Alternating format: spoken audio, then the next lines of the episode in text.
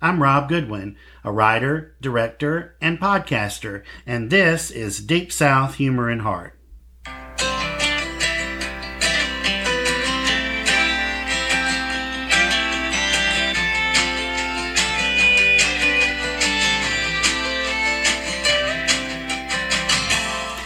So, spring is a renewal. It's so long to the shorter, dark days of winter and the cold temps and blistery winds.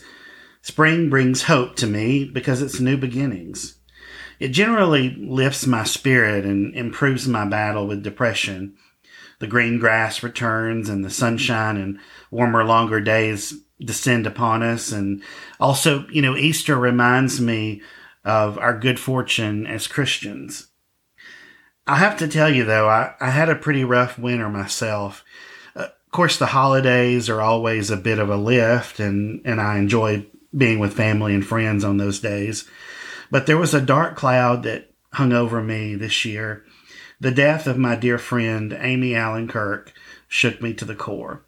Uh, you may remember that Amy was a good ho- co-host for me on the show.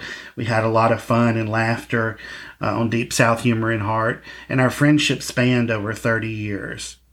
I know that her spirit lives on, and in mid-April we'll be able to have a celebration of life in her honor.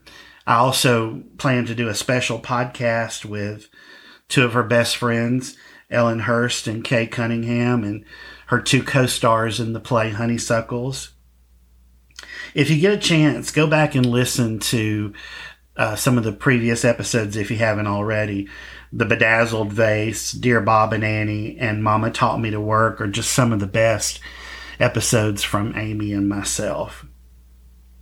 So I want to also catch you up on what's been going on with me. Um, so now I have a three dog household, and I know that's like way too much, right? Um, I love pets, and the thing is, I had Sadie, my Chiweenie Chihuahua Dotson mix, and she was all we had left after the death of another dog. And she's eight years old, and so I was like home free. You know, the potty training was over. She was so well behaved, and um, no problems there. But then here I am feeling depressed over losing a pet, and she's lonely. So we got Cooper, and then finally he's one year old, and we kind of got him to stop peeing on everything. And then all of a sudden, Josie comes to live with us out of the blue. And Josie is a full blooded boxer. And so, if you've never had a boxer or boxer puppy, I mean, they, they're a lot of fun. They just fall all over themselves and they, they have zero respect for your personal space whatsoever. Uh, and she's been she's been quite the new friend, I have to say. Um, so not sure what I'm going to do about that. It costs me a lot of money when I travel somewhere to get somebody to sit with the dogs and take care of them. But uh, there's a lot of love and loyalty there.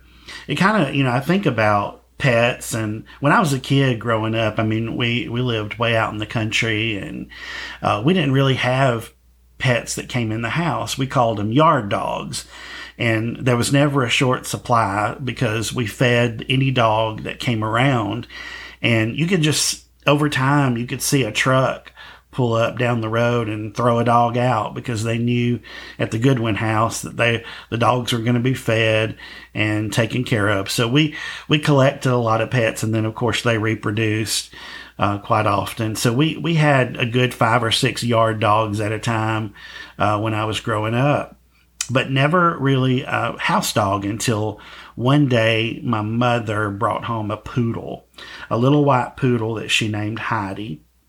And she got her when Heidi was about nine months old.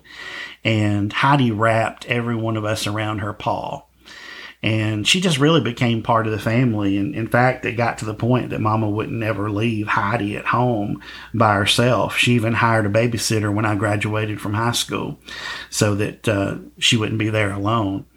Prior to that, anytime we went to town, well, Daddy had to go with us and sit in the van with Heidi or vice versa to uh, take care of the dog. So she really became like a human being, and that was really my first exposure to that. And then I went for a really long time um, as an adult without having pets in the house just because I traveled so much and I didn't have a pet at all. Um, you know, when you're when you're traveling for business or you work all the time and you're single, uh, there's not really a lot of time to take care of an animal if you're never home. So I was probably uh, up in my 30s before I really ever got a, another pet uh, in the house. But I tell you, it, it does change things for you because there's nothing like what a pet brings to your life. So the loyalty and the love and the unconditional love and, you know, you can get mad at them, but they rarely get mad at you. It's mostly just only love. So I know a lot of people who um, have pets and, and love them dearly, and they're just like family members, and it breaks our hearts when we lose one and uh, it's it's just a blessing from God to have those domesticated animals in our lives. So we all need that loyalty, uh, and we don't always find it in other humans. So let me see what else I want to see. I'll tell you a little bit about uh, my writing and what's been going on there. Um, first, I, I, really have to say that a shout out to um, my very best childhood friend Sherry Johnson Morgan. Some of you may know her. I've spoken about her a little bit on previous podcasts, but Sherry is really my inspiration for writing because when I was a kid in school, I would write plays and short stories and things like that. And Sherry was, you know, always had her hand out. She just loves to read and she always wanted to read anything that I've written. And over the past few months, kind of in this depression and in my grief, I really haven't written much. I haven't podcasted. I haven't written any short stories. I haven't worked on any more plays. Haven't made any progress on my fourth book. And so Sherry talked to me about this and she said, look, just, just write me something, write something that I can read.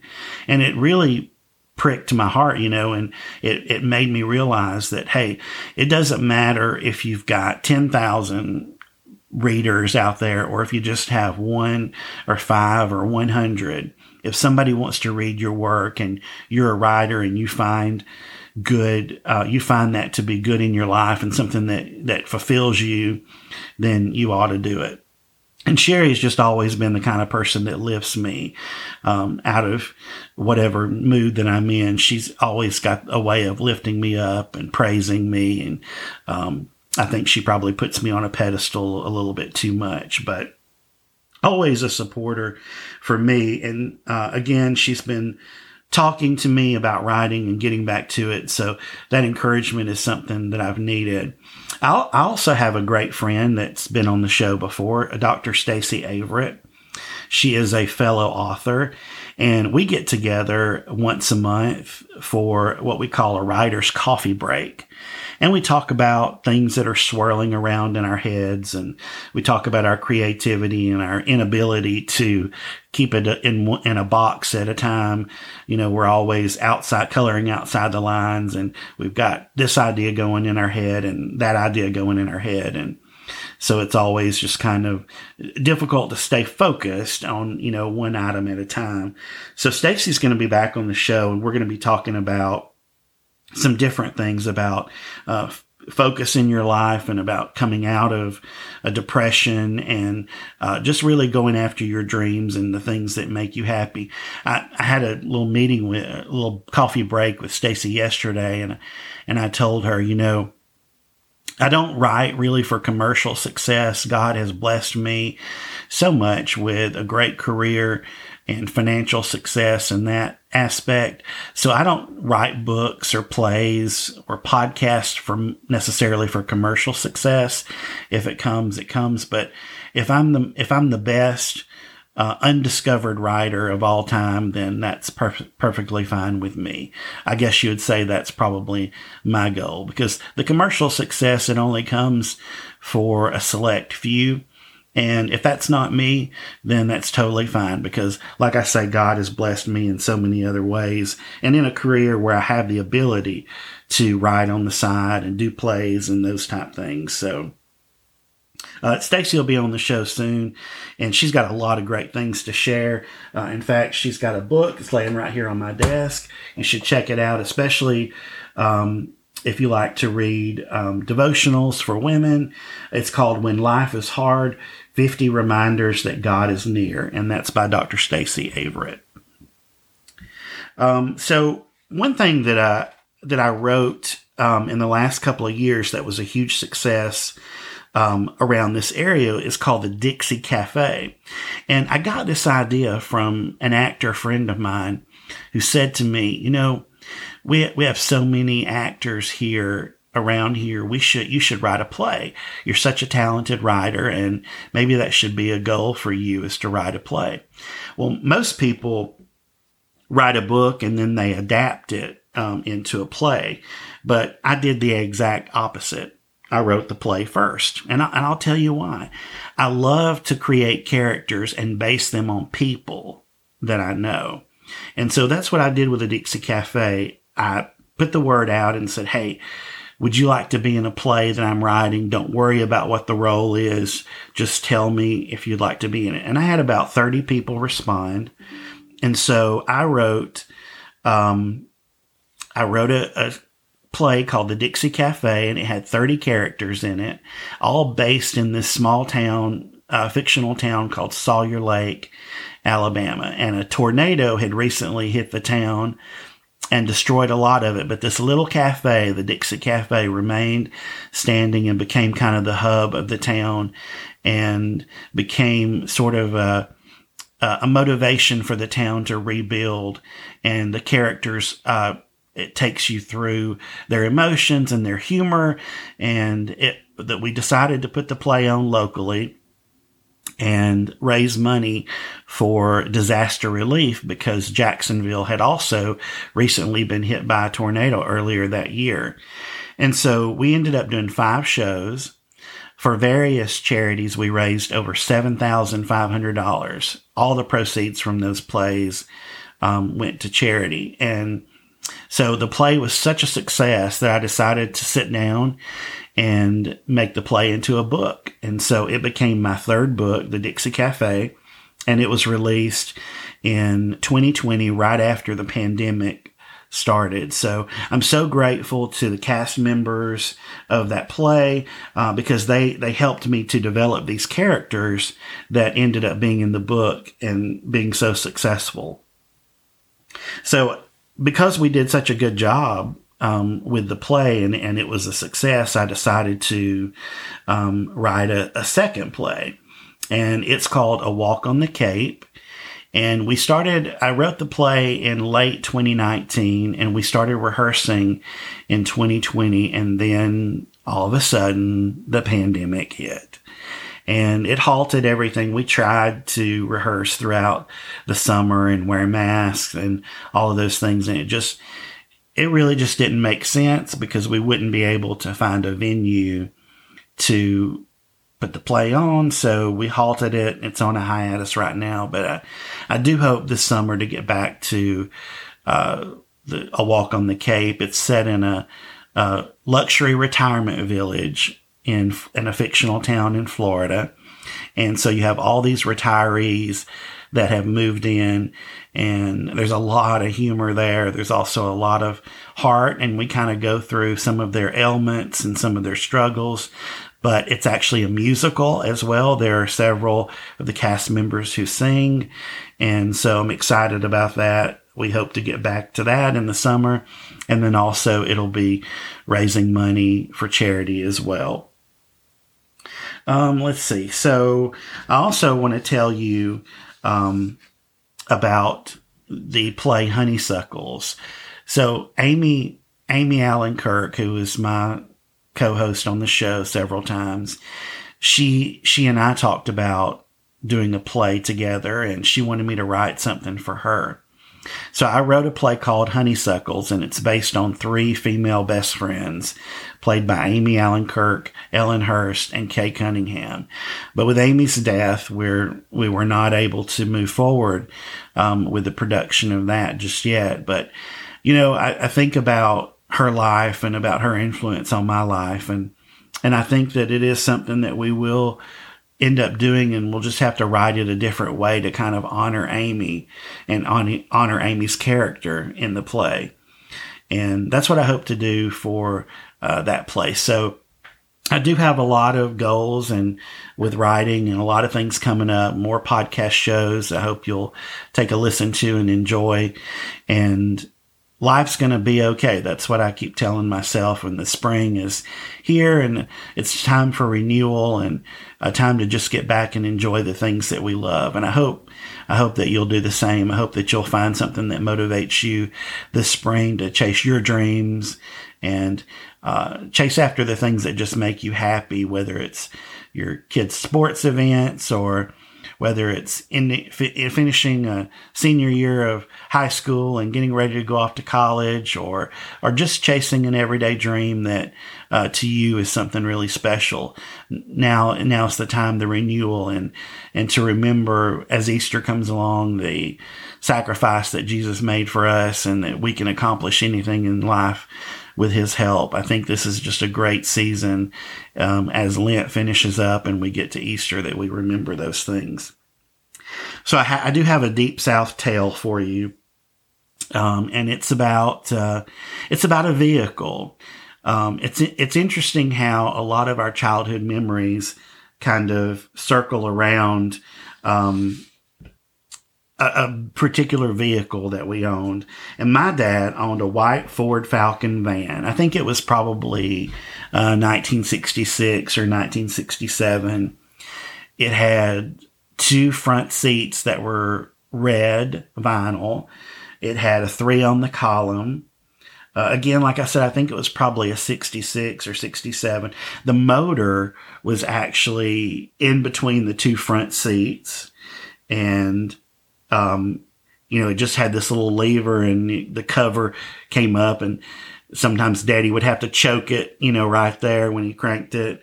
Um, so that, that was interesting that the motor was between the two front seats. We, the van that we had, I think it must have been, um, my dad must have used it as an old flower van when he was helping my aunt with her flower shop because there were zero seats in the back of that van. But mama came up with a great idea. So she put carpet in the back of the van and two couches and a big old chair. So we had two couches facing each other, just down one side of the windows and down the other side of the windows in that van, carpet on the floor, and then a big chair at the back door. And that's how we rolled. So uh, it was such a, I have such good memories of that van because we took it all over creation um, camping, going to Six Flags. I mean, you name it. And I, I can remember my baby sister always riding shotgun with my dad. She'd be up in the front seat, sitting with her ankle over her other leg, just to singing country music and her hair blowing in the wind. I'd be stretched out on one of the couches if we didn't have visitors, my notebook in my hand, writing stories and uh, just taking notes for for something I was writing later. And Mama should be sitting over on the other couch holding the poodle. Uh, we took we'd take Granny uh, somewhere, usually every Sunday in that van, mostly out to Tillison's, a little country store out in the out in the woods, kind of, uh, and get some hand dipped ice cream. We love to do that on Sunday afternoons, or we go to Momo's house in Ohatchee and have lunch with all the cousins there, and um, just drive that van everywhere. I had a had a great aunt named Sadie Mae Floyd, Sadie Mae Ford, and she had two daughters that still lived with her uh, in their old age, and they were um, Ethel and Shirley, and so they loved to go look at cemeteries and put flowers on the graves, you know, of their parents and grandparents and siblings that had passed passed away, and so that was just kind of a really southern thing to do. And I just have such great memories of that van, and it's it's really amazing how your memories can kind of swirl around a family vehicle that you own. I'm curious if you've had any of the same, if if you have memories of an old vehicle that uh, was in your family and so if you did, post it, post it on my Facebook page and uh, let me know about your, your memories from an old vehicle in your family. Well, I think I probably kept you long enough for this getting getting back together. And uh, I appreciate you listening to the podcast. Appreciate your support. I hope you'll stay tuned this spring for new episodes from Stacy Averett, uh, Richard Smith, Ellen and Kay, and much more, and some more podcasts from just me. Thanks again for listening to Deep South Humor and Heart.